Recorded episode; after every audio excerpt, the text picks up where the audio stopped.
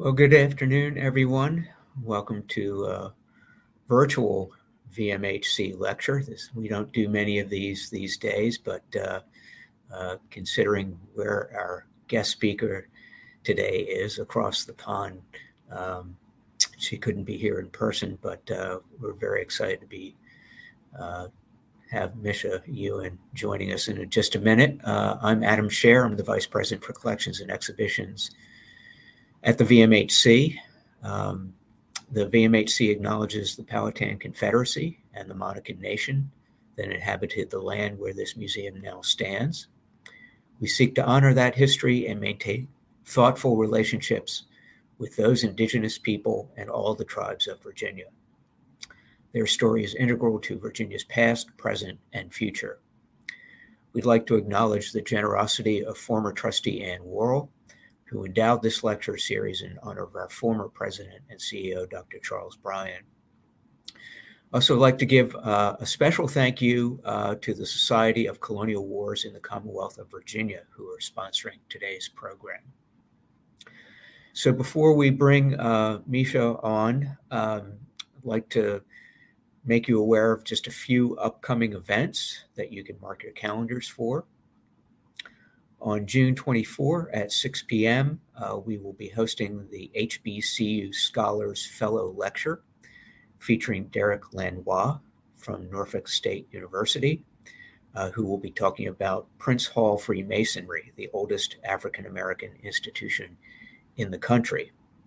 That is a free program, but we do request that you register in advance. On June 29th at noon, uh, the John Marshall Center will be hosting uh, a webinar uh, on Marbury to Brown judicial review. Uh, so that will be a virtual program. On July 1st, uh, here at the VMHC at 10:30 a.m., uh, that is a Saturday, I believe. we will have our collections up close program um, on the history of Civil War medicine, and that'll be an opportunity for you to see items from the collection. And then finally, on July 4th uh, at 10:30 a.m., we will have our naturalization ceremony. I think we've got about 75 uh, attendees who are going to become U.S. citizens. So it's a special opportunity for you to join with them as uh, we make them American citizens. A very exciting moment. That is a free program, uh, and after the program, uh, we'll have music, uh, face painting some birthday cake in honor of uh, July 4th, uh, and the galleries will be open um, 10 to 5. So for today's program, we're very happy to have Misha Ewen with us, uh, who will be talking about her latest book, The Virginia Venture, American Colonization and English Society, 1580 to 1660. In ways that have largely been overlooked, English citizens supported and sometimes undermined the colonization of America. In this lecture, Misha will discuss her research across England and how this chapter in American history has had lasting consequences for society both at home in England and in the New World. Misha Ewen is a lecturer in early modern history at the University of Bristol She's held fellowships at Yale, the Huntington Library, and the Folger Shakespeare Library, and has made several TV appearances as well as radio appearances, including Inside the Tower of London. The Virginia Venture, published by the University of Pennsylvania Press last year, is her first book, and we're very pleased to have Misha with us today. Thank you. Thank you so much. So, um, first of all, I just want to say thank you to Graham, who is organising this behind the scenes, and also um, thank you, Adam, for that wonderful introduction, and of course the museum for hosting this event. Um, it's lovely to be presenting this research um, to the community in Virginia, and I'm really looking forward to the discussion afterwards.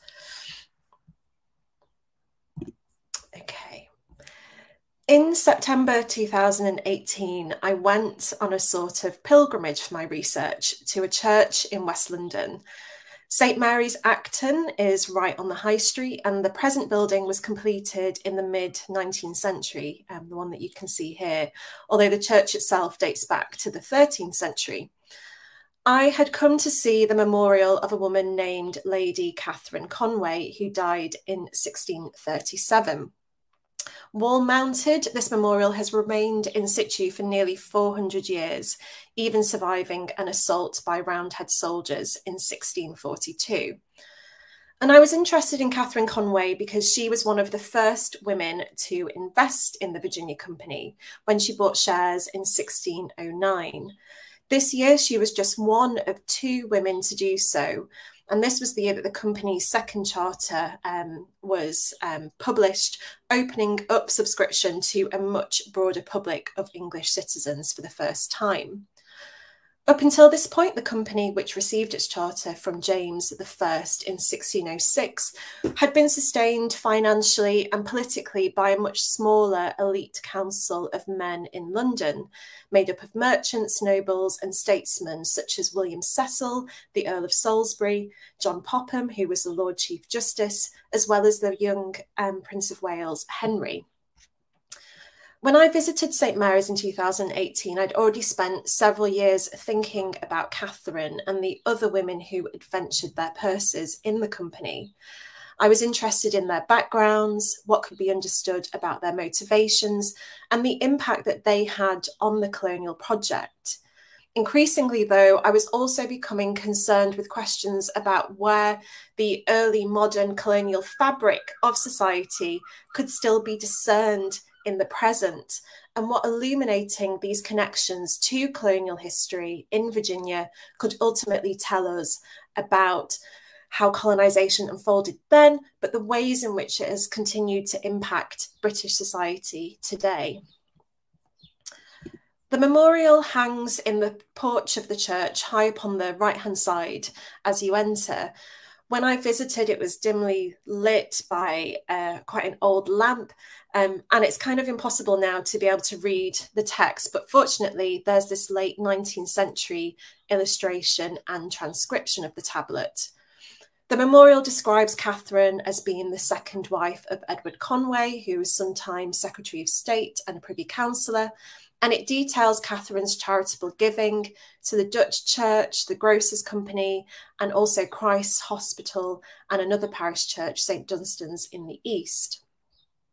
It tells us a little bit about Catherine's background. So she was actually born Catherine Hueriblock around 1565 to Dutch parents Giles and Catherine, who were from Ghent and Flanders, respectively.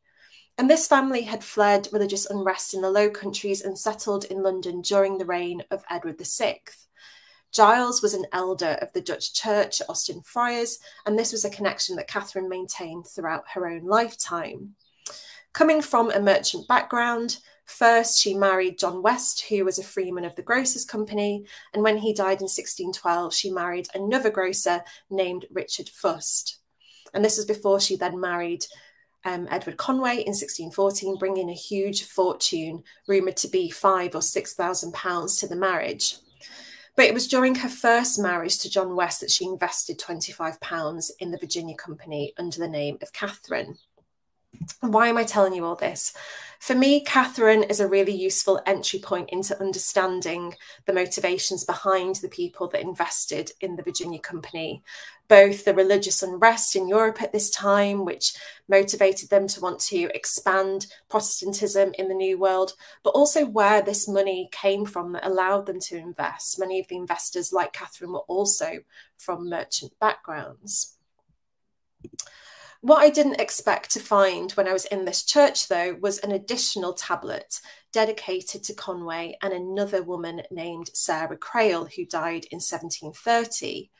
This tablet was inscribed on the above shelf is placed every Sunday, bread for the sick and poor to be distributed after the service, with the date 1865 and a further note that in 1900 the fund was placed to the almshouse as well.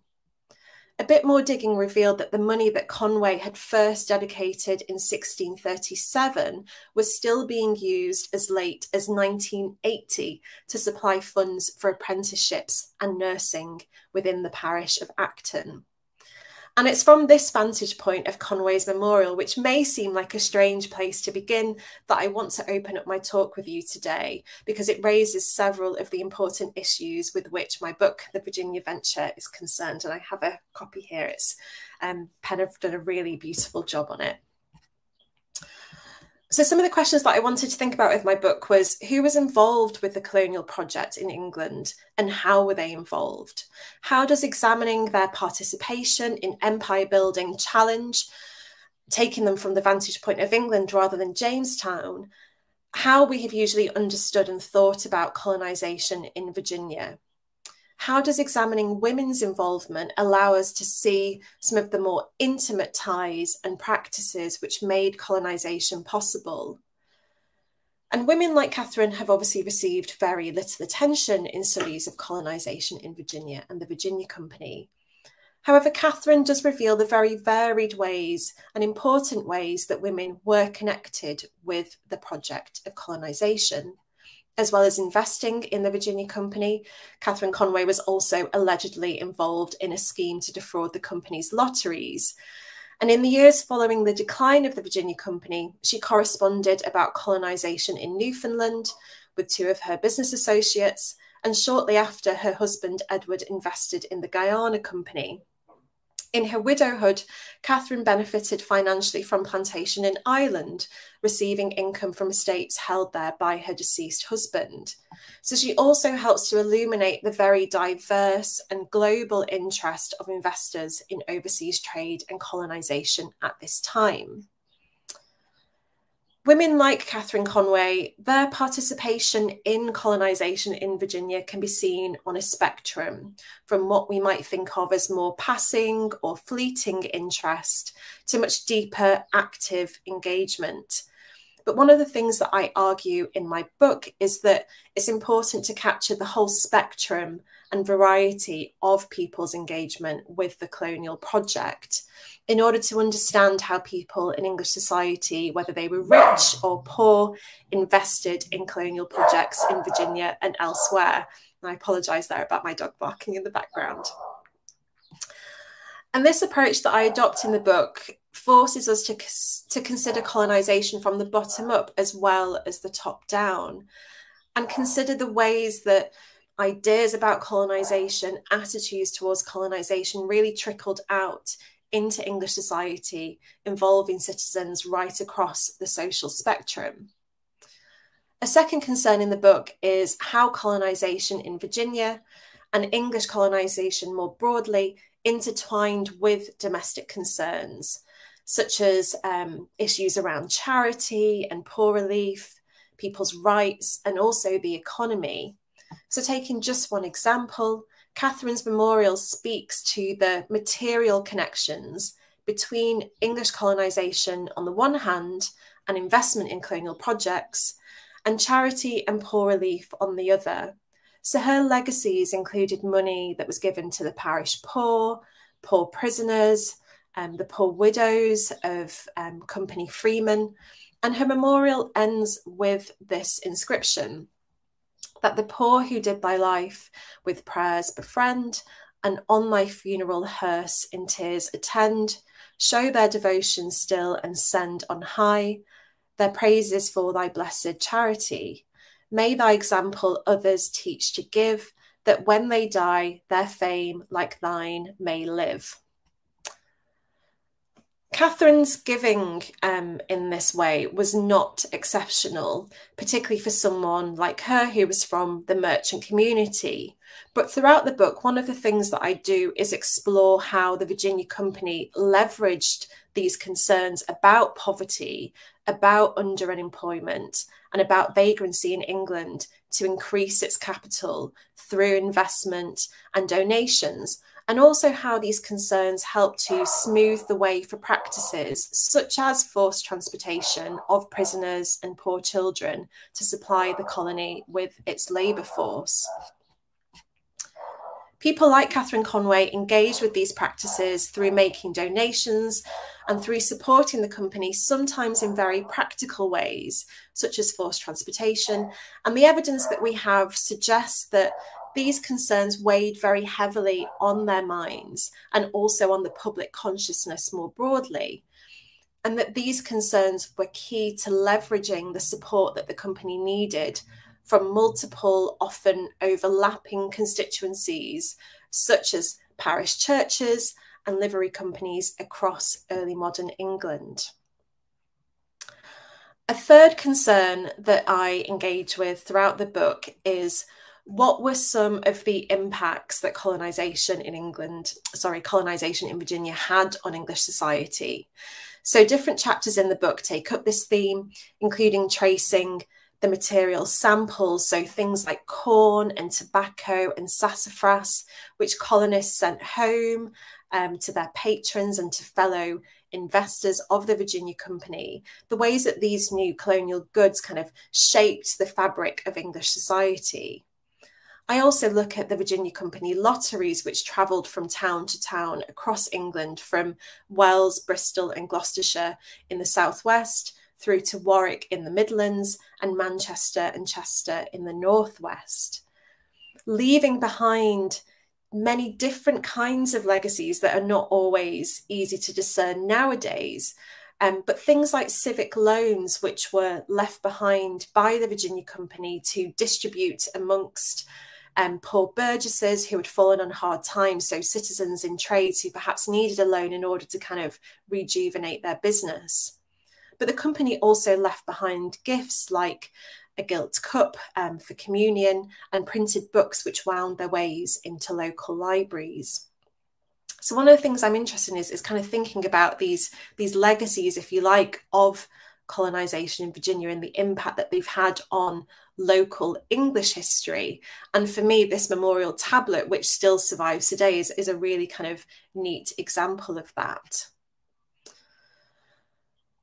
one of the things that I want to do in my book is kind of take this analysis down a level as well. So, whilst my book does focus on elite people like Conway, who you know was from this merchant background but then married into the aristocracy, but also people who were very ordinary as well, and um, the poor labouring sort, and the kinds of interactions and encounters that they had with colonisation. And of course, during the time that I was researching and completing this book, these conversations about the legacies of colonialism on British society have really intensified, um, both in terms of scrutiny of particular individuals, but also institutions and our national monuments as well. And I think it's fair to say that most of our attention has focused on more prominent examples. So, institutions like the Bank of England, the royal family, and notable individuals like Edward Colston, for example. But for me, it's also important that we cast a much wider net when we're thinking about these issues. And two memorials in St Mary's Acton, the one dedicated to Catherine Conway and another dedicated to a woman named Anne Southwell, remind us just how deeply and widely these connections to colonial history really ran in early modern England.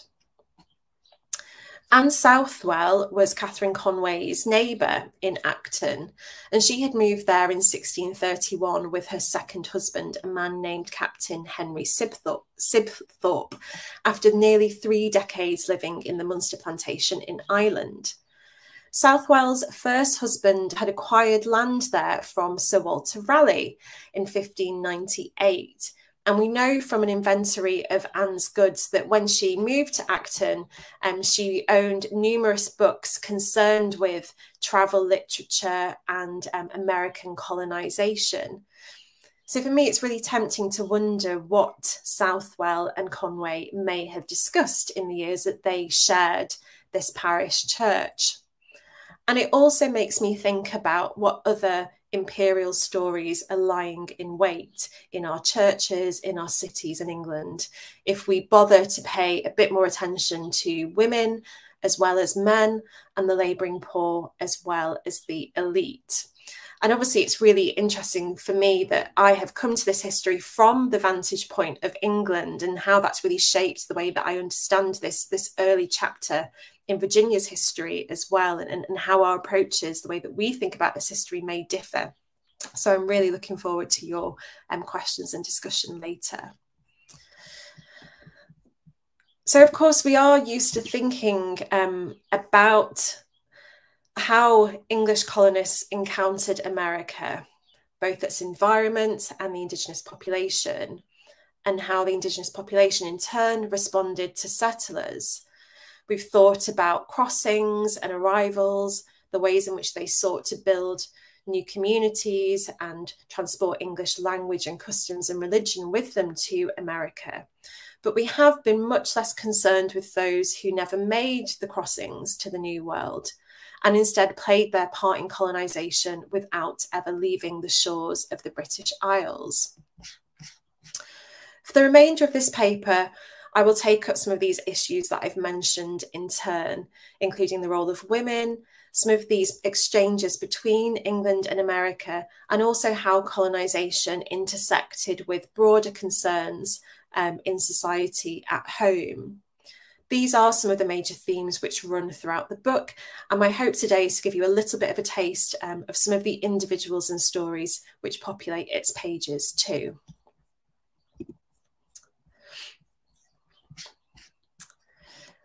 How people were persuaded to support colonisation is a key question that runs throughout my book. So, in the first chapter, I examine the issue, I examine this issue through the lens of networks of letter writers, um, the print culture, so the pamphlets that were published, which told people about colonization in America, but also through the exchange of material samples. So, goods like tobacco, sassafras, and corn, which colonists carefully placed inside their correspondence and sent home, or which travelled in the pockets of returning settlers. In the first few decades of colonisation in Virginia, as many of you will know, public support did wax and wane, and this forced colonists to continually drive a widespread PR campaign, if you like. Um, this involved, like I said, things like the distribution of printed literature and pamphlets, as well as the delivery of sermons in church, the collection of charitable donations and lotteries, um, and also the circulation of images as well, like John White's images here, um, which he produced during his time in Roanoke at the end of the 16th century. The point of all this was to try and counteract the uncertainty um, of investors who were beginning to think that colonization in Virginia was a hopeless enterprise. There was a lot of scrutiny of the Virginia Company and its policies, and also skepticism about some of the reports and accounts which made their way back to England. So, the sharing of goods, sending home samples of tobacco, was a way to try and counteract this. And colonists did this to try and regain the confidence of other investors, providing them with you know examples of the kind of natural riches of Virginia, but it was also a way to try and entice new investment in the colonial project as well. One of the individuals who engaged in this kind of practice was the publisher and letter writer Samuel Macham. So he was located in St. Paul's at the sign of the Bullhead, where he kept a shop selling different texts and pamphlets, including those that were concerned with colonization in America. And Macham's role was to keep his patron, Sir Henry Hastings, the Earl, the Earl of Huntingdon, abreast of the latest news and goings on in Virginia. And the reason for this is that Hastings was himself quite a prominent investor in the Virginia Company. So he wanted to know what was happening and essentially whether or not he would see any return on his investment. So Macham supplied Hastings with the latest news, copies of print, and in one of his letters to the Earl, he had enclosed the relation of the Lord Delaware, which was published in 1611. And he reported that within two days after the publishing of this, one Captain Adams returned with a fair ship from Virginia, bringing word that Sir Thomas Dale, with all of his company, had arrived safely. So these networks through which people like Macham were supplying their investors with the kind of latest tidings from Virginia, which presumably he'd heard either at his shop in London or by going down to the, the riverside of the Thames where ships were returning as well. It wasn't just news, though, that Macham brought from the ship. He also carried with him some samples of corn, and he enclosed this in his letter to Hastings, writing that he had a little of every sort. I think that Macham had probably acquired these samples of corn from Captain Adams, who he said hath brought great store of black walnut tree as well, sassafras, soap ashes, and excellent sturgeon. And the samples of corn, it seems, did serve to bolster the reliability of these reports which were coming back from the colony. And Macham promised that if Hastings needed any further knowledge of Virginia's plants and its commodities, its natural riches, that he would be pleased to inform him and also um, send with him um, along with the letter that he he sent to um, to Hastings, he said that the bearer of the letter, a man who had been long in London, would also be able to um, report as well on some of the latest news from Virginia. Samples like these from America were evidence of the potential riches of the continent, but they also functioned as gifts within these networks of clients and patrons and investors in the company the Earl received specimens directly from the colony, not just from Macham, but also from his agent in Virginia, a man named Captain Nicholas Martiau. When a letter arrived in April 1624, it contained within it a prick of tobacco and great quantities of sassafras. In 1625, Martiau also delivered to the Earl um, more sassafras, as well as a small token of tobacco, which he said was for the Earl's wife. He wanted to present it to his noble lady. So it wasn't just investors who were being charmed with these gifts and delights from America, but their wives as well. And I think it really says something about how people in Virginia were trying to entice their noble patrons at home men as well as women to continue their support in the colonial project. As well as these specimens from America, people in England demanded the company of those who had experience of the New World firsthand. It was common, as Macham's letter suggests, for the bearers of letter to relate news directly to the recipients including individuals of more humble social status.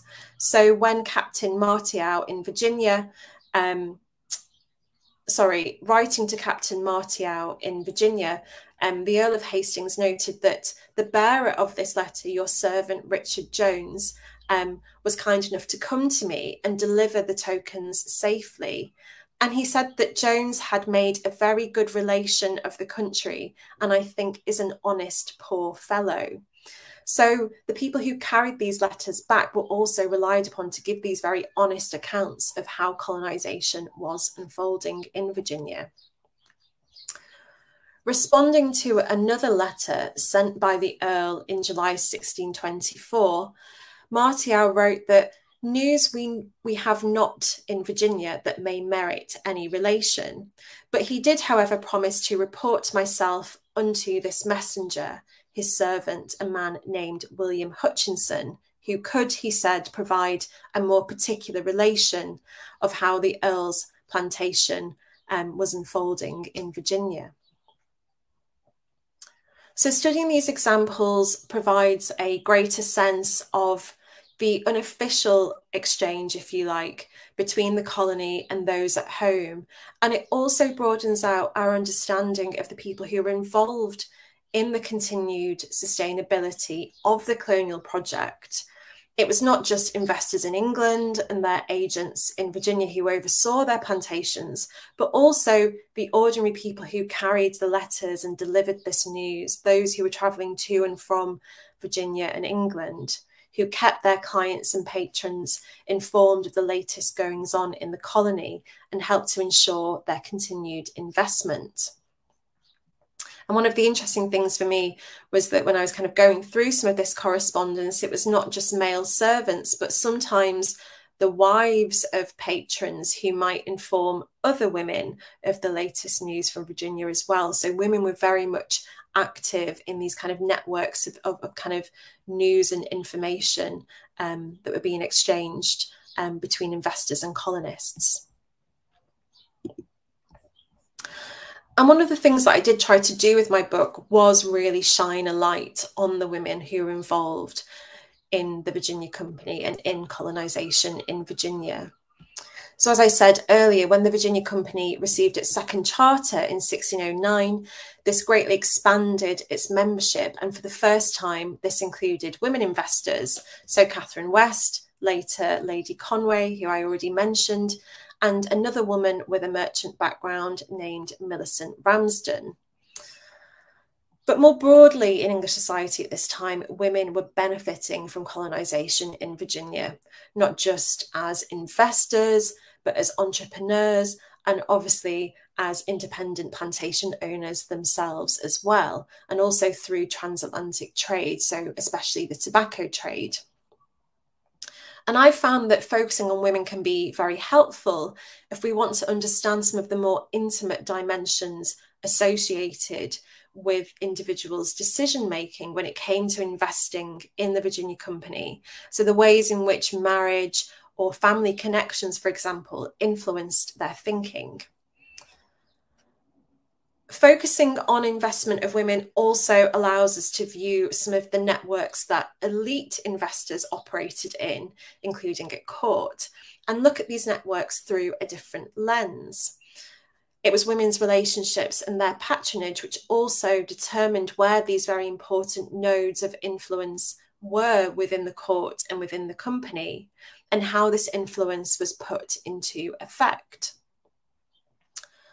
Elite women's investment in the Virginia Company did follow a different pattern to that of men, prompting a different set of behaviours. So, unlike men, women were sometimes forced to invest through more informal, even hidden channels because of contemporary legal and social constraints around what they could do with their money.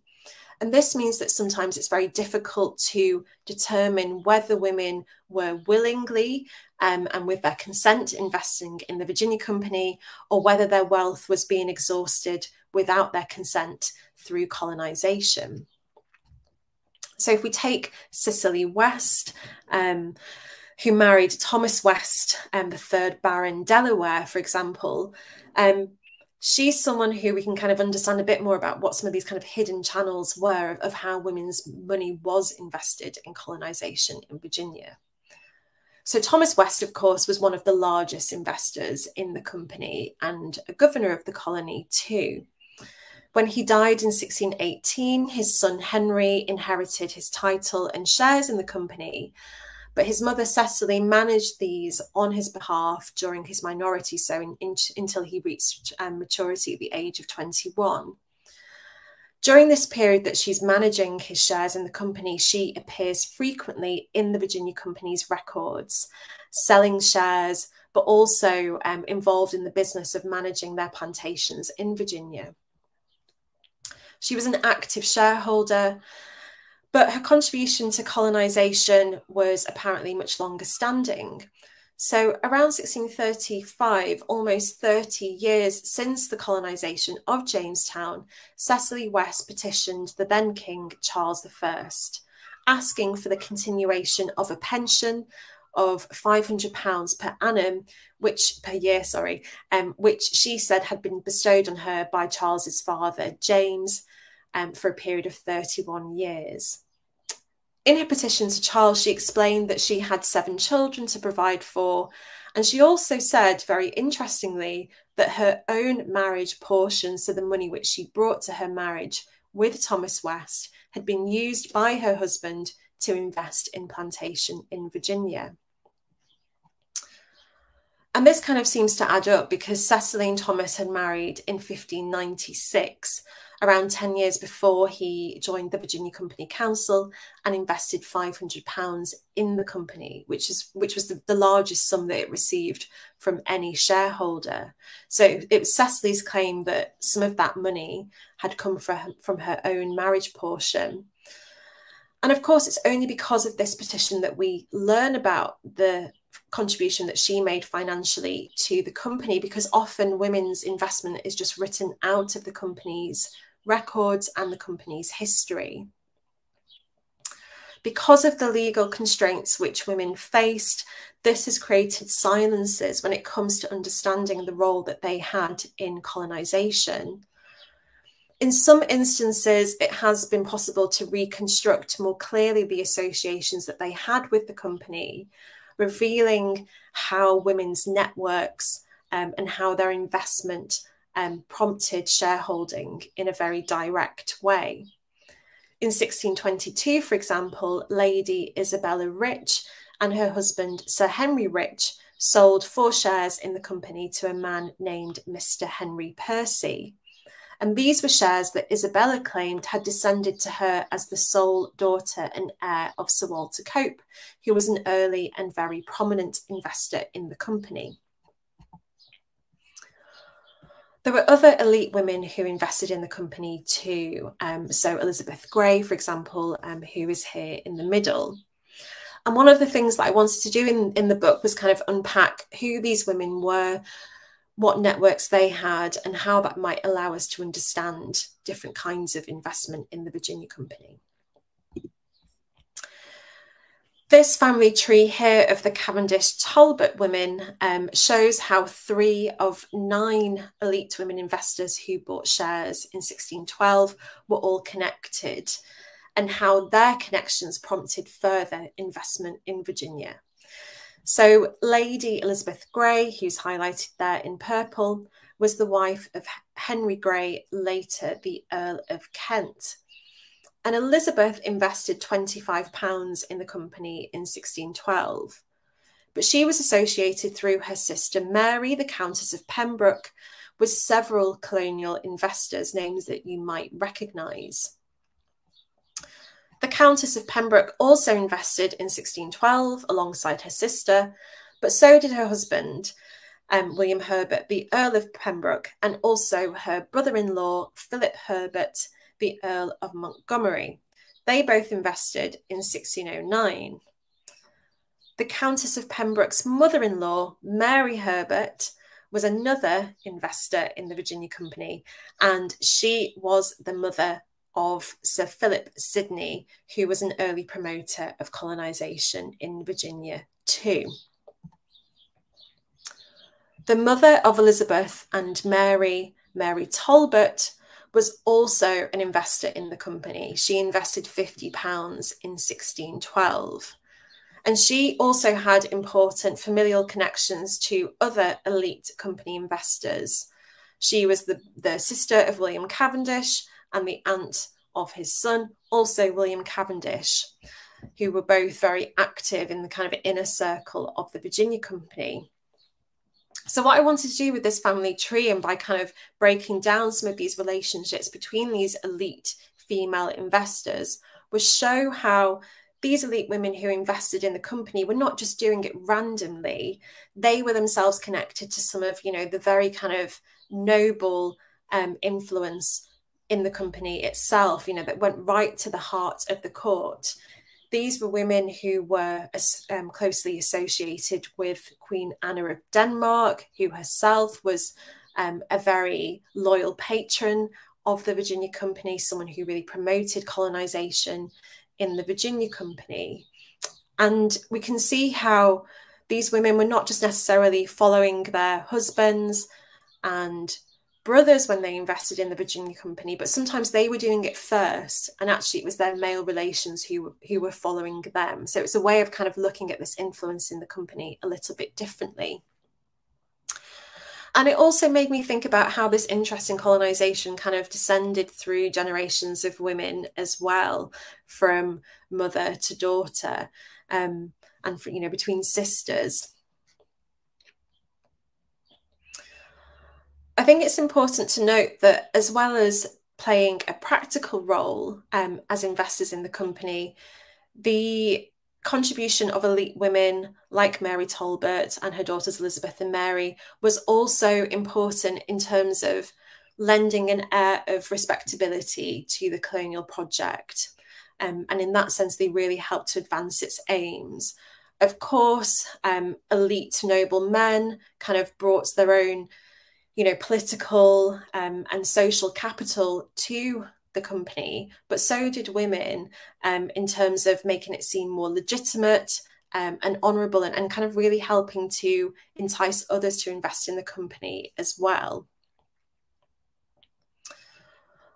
But there's a large chunk of my book which is interested in thinking not just about elite women, but also how women from more humble backgrounds, so women from merchant backgrounds and gentry backgrounds, were involved in trade and plantation in Virginia as well.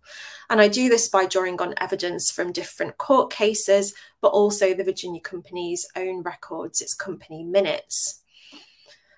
The company records alone do not offer us a full picture of how women were involved in colonisation in Virginia.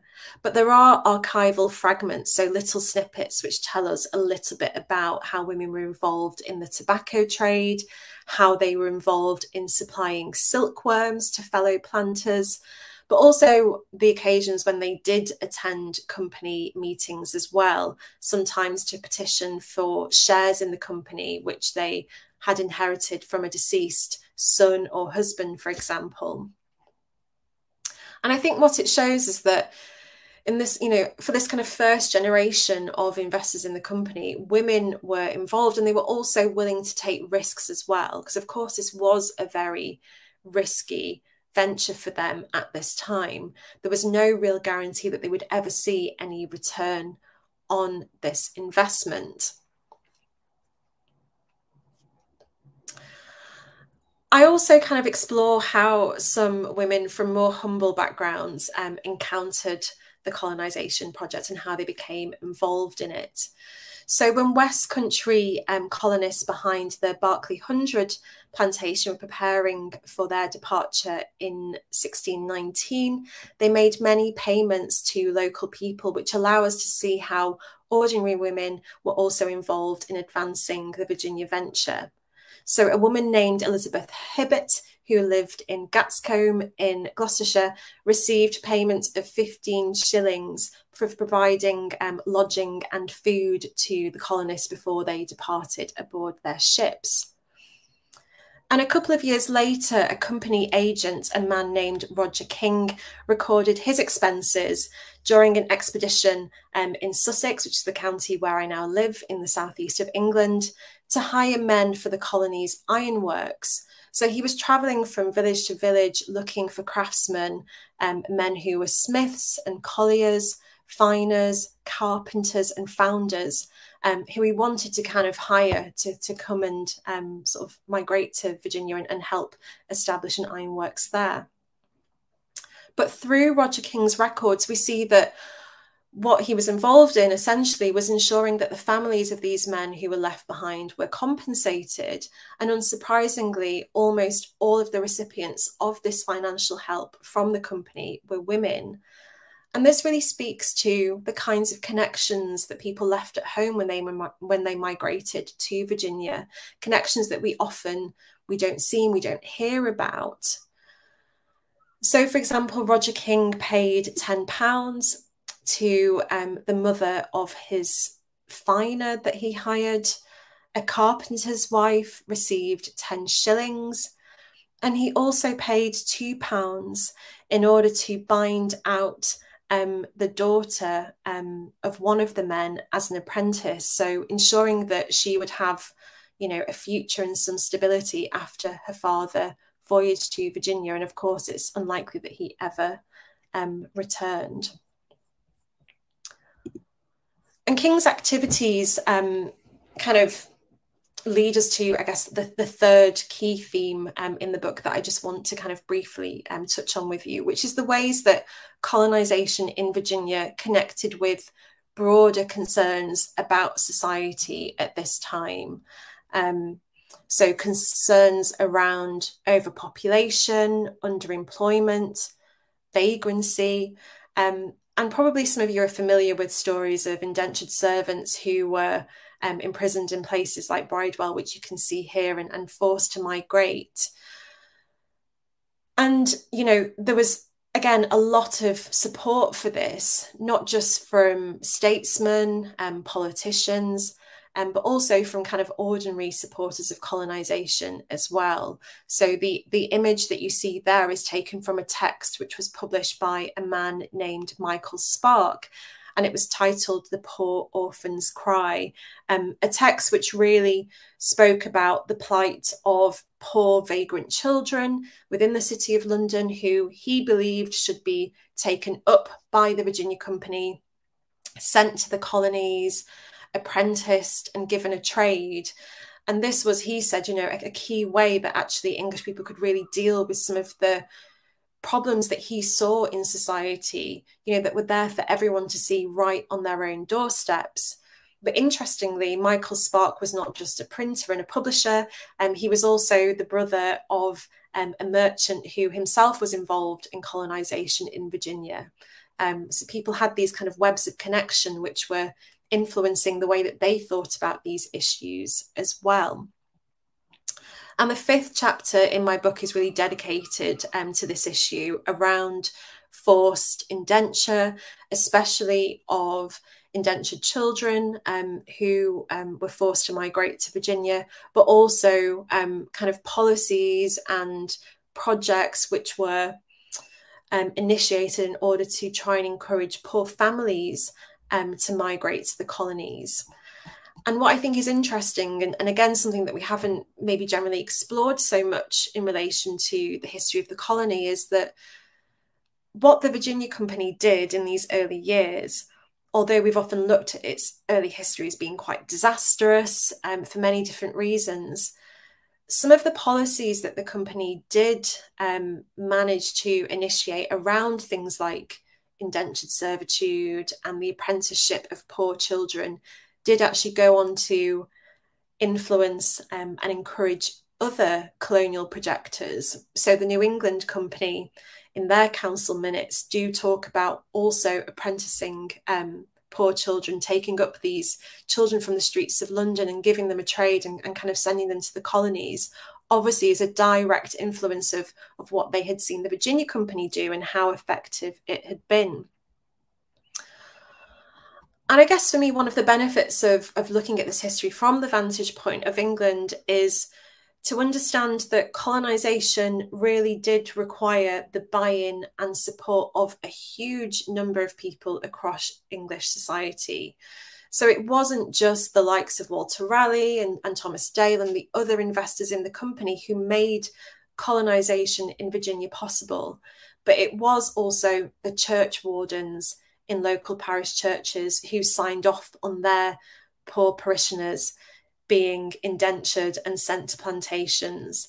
It was the governors of places like the Bridewell House of Correction who agreed to merchants coming to um, the prison and taking up, you know, petty criminals and also, um, you know, forcing them into contracts and bringing them to the colony as well in order to meet the, the labour requirements of planters.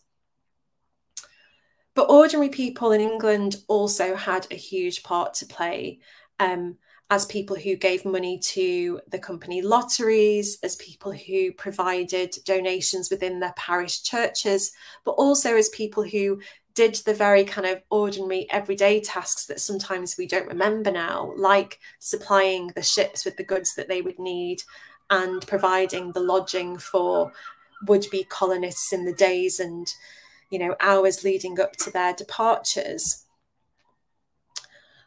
And, you know, I haven't obviously touched on everything that the book is concerned with, but I, I guess I just want to kind of end by saying that um, for me, one of the reasons that this project has been really important is because in England, I think we, we don't think about um, our colonial history in America enough. So it wasn't actually until my third year of university that I even encountered um, Virginia history and, and, the colonization of Jamestown, although I'd learned much about Tudor history and Stuart history before then. But often this history is, is you know, treated very distinctly. You know, it's seen as being American history, it's not seen as being part of British history and how we should understand our past in the 16th and 17th centuries, but also some of the legacies that we are still living with and grappling with today, you know, around issues about, you know, kind of colonial legacies and, and inequalities um, more globally. And obviously, my book, you know, cannot solve all these issues, but one of the things that I hope to do is make people in Britain a bit more aware of this early Virginian history, but hopefully to people in the US and even more locally in Virginia, um, provide a different perspective on this early history as well from the vantage point of England. Um, and I'm conscious that I've gone a little bit over, so I'll I'll end there, and I really look forward to your questions and and comments. Thanks, Misha. We do have a few minutes uh, for questions, so if you've got a question, uh, please be sure to log in Facebook or YouTube and submit your comment there. Um, so, one question that has come up uh, how did colonism influence or frustrate religious practices and beliefs at the time? Did the philanthropy offset or help uh, colonism at that time? Yeah. So, um, the way that I primarily engaged with the kind of influence that religion had on this practice was through the lens of the local parish church. And of course, there were people in the Virginia Company who had, you know, strongly held religious beliefs, both Catholics but also very staunch militant Protestants as well, who understood colonization as a way to, you know, expand, you know, a Protestant kind of community um, in America as a way to kind of counter Spanish Catholic influence. But I think at the parish level, sort of in a local level, I think actually the aims of the Virginia Company almost kind of cut through these religious divisions in a way. Um, and the kind of rhetoric that people, um, you know, kind of delivered in their sermons and, and kind of that ordinary people encountered was much more about, you know, more broadly this idea of an expansion of a Christian commonwealth um, and how everyone could be part of that. So, a way that people were kind of made to feel that they could participate, that they could have a stake in this. And they were encouraged to invest. So when people would go to church on a Sunday and the alms dish was passed around for collections, at that moment they were also encouraged to kind of, you know, contribute towards colonization as well. And I found an interesting record where um, the alms dish that was actually used was described as an Indian dish. Um, and one of the vestrymen of the church was Sir Thomas Smith, the treasurer of the company at the time. So for me, it was really intriguing how these kind of objects from Virginia, you know, this so-called kind of Indian dish, was actually being used to kind of make that very kind of direct engagement with people and encourage them to kind of put their hands into their pockets. Um, so it's not that religion wasn't important, you know texts were very heavily inflected with you know this idea of kind of providentialism so that you know it's kind of our duty and and it's sort of destined that england will you know um, establish colonies in the new world. But i think that sometimes for kind of everyday people it wasn't necessarily so large a concern. And it was much more about how their contributions could help to kind of resolve some of the issues at home, you know, and, and be being kind of charitable, good citizens essentially. Um, I hope that helps. So, one of the first images that you showed in your presentation uh, was of indigenous peoples, and I'm curious as folks are coming back to England uh, with tobacco and sassafras and corn and other things. What what are they saying about these these folks that they're encountering? What what's the you know sort of the spectrum of, of viewpoints about that? Yeah. So, in that same chapter where I talk about some of these kind of material goods which are being sent home, I also think a bit about some of the Indigenous travellers who also um, wind up in England during this period as well, both as kind of willing travelers, as you know, emissaries, but also as captives as well. Um, and I think about how their presence in England within gentry households, so you know, within Walter Raleigh's household, and um, Walter Cope as well, here I mentioned, how their kind of presence is being used to garner um, you know, further interest in the colonial project, essentially, and particularly when um, Pocahontas, who had then been christened um, Rebecca Rolfe, travels to England in 1616, and you know she's brought to court um, with her now husband John Rolfe. You know her presence is is is is very much used to kind of show, you know, the supposed success of colonization um, in terms of the conversion of indigenous people. So I think actually it's a very um, you know it, it's, it's kind of a tactic and strategy that the company are very conscious of in a way of, of kind of using indigenous presence in london at this time to try and garner further interest in colonization i think what's interesting perhaps is you know with things like goods like tobacco is that in texts in theatre at this time we do see that people are, are very much making these connections between these goods that they're consuming and their indigenous origins you know understanding that um, colonists know how to cultivate these plants because of indigenous knowledge that these plants have different meanings in indigenous cultures. But i look at the ways that then these plants are also removed from their indigenous context the ways that tobacco is domesticated um, in places like Gloucestershire, where English people start to grow their own tobacco and very quickly forget that this is an American indigenous crop and start to see it as something very English. Um, and I, I, think there's there's a kind of interesting process, I guess, which has taken place in, in the early 17th century where America and and different aspects of indigenous history and, and this colonial history very much and very quickly becomes part of the fabric of English society.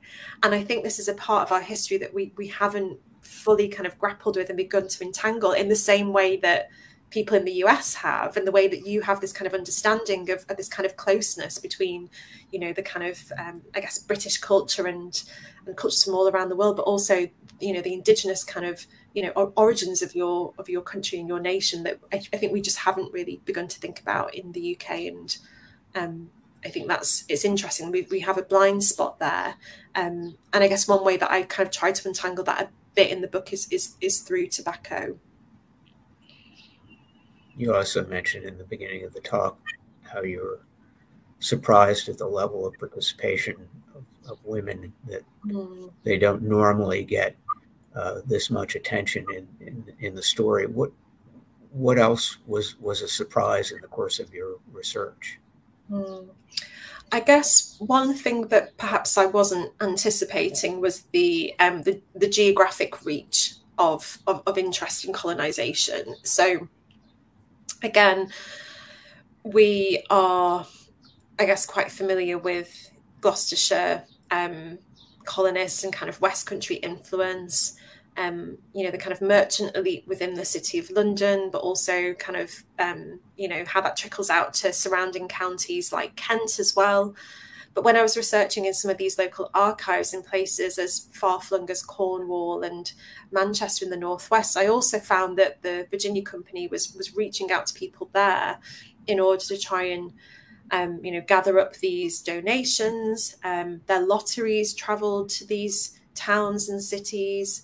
Um, and people from these places were also migrating to Virginia as well in those first, you know, two decades of colonization. So I think it was, I guess, trying to kind of look at this history through a different lens, not just in terms of from the English perspective, but also kind of broadening out from kind of, yeah, the Southwest and London to think about, you know, how were these issues kind of trickling out to, I guess, provincial England at this time. Um, you know, I found that in places like York um, and Darlington, so in kind of northeast of England, pamphlets um, about Virginia were also kind of making their way to markets up there, and people were reading them, engaging with them. So I guess it was that there was not only a broader sort of public of people who were involved in colonization, so ordinary men and women, but also that the locations, you know, where these people were was was much more widespread than perhaps um, we previously thought as well. So this is this is your first book. Uh, what's what's next for you? So, um, my project now is examining the role of women in colonisation in Barbados, but I'm doing it from a similar perspective. So, I'm interested in the role of women in the colony itself, but also the women who are in England. Um, so, women who were absentee slave owners in particular.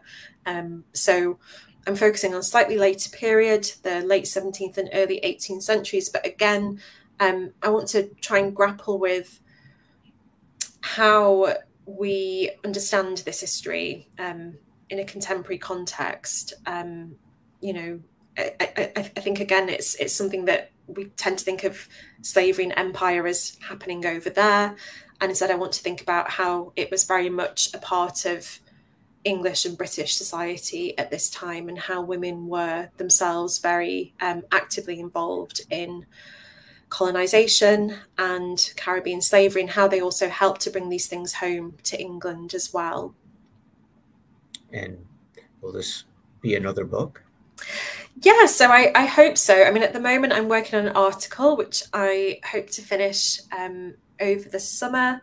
Um, but I'm, I'm thinking a, a, second book, which probably be more broadly um, interested in the role of women in colonization um, in Barbados, but also perhaps in, in North America. And I've, I've worked in the role of women in Newfoundland as well. So I'd like to try and, you know, join up these different places um, and, and think about how women are kind of navigating these different colonial spaces and the influence that that's having on English society at this time.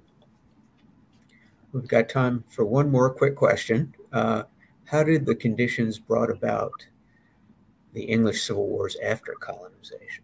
Mm. So this is something that I've been thinking about a bit more um, with my new project on Barbados, but I think it d- certainly applies to Virginia as well.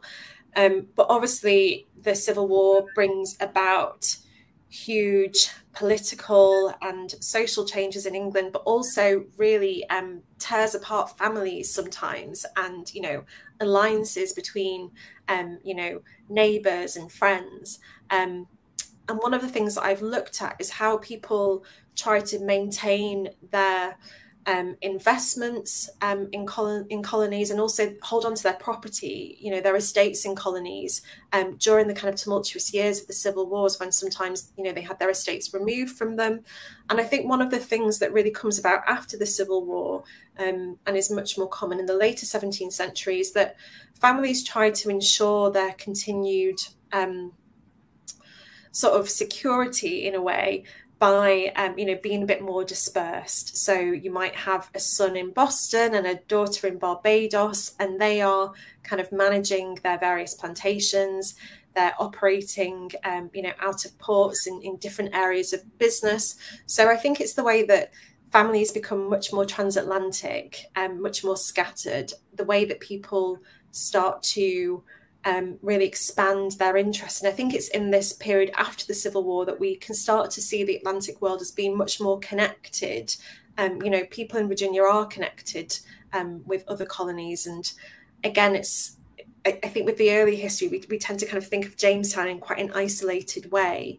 Um, whereas in fact, people that were migrating to Jamestown might have had family members who were going to Newfoundland or Barbados as well. Um, but I think it becomes a strategy um, in the decades following the Civil War because the Civil War has really shaken the, the kind of economic and political and kind of social foundations of, of British society. It makes sense um, to yeah have kin in different places essentially. And we can we can see those networks um, through marriage, um, but also through people's different business associations as well.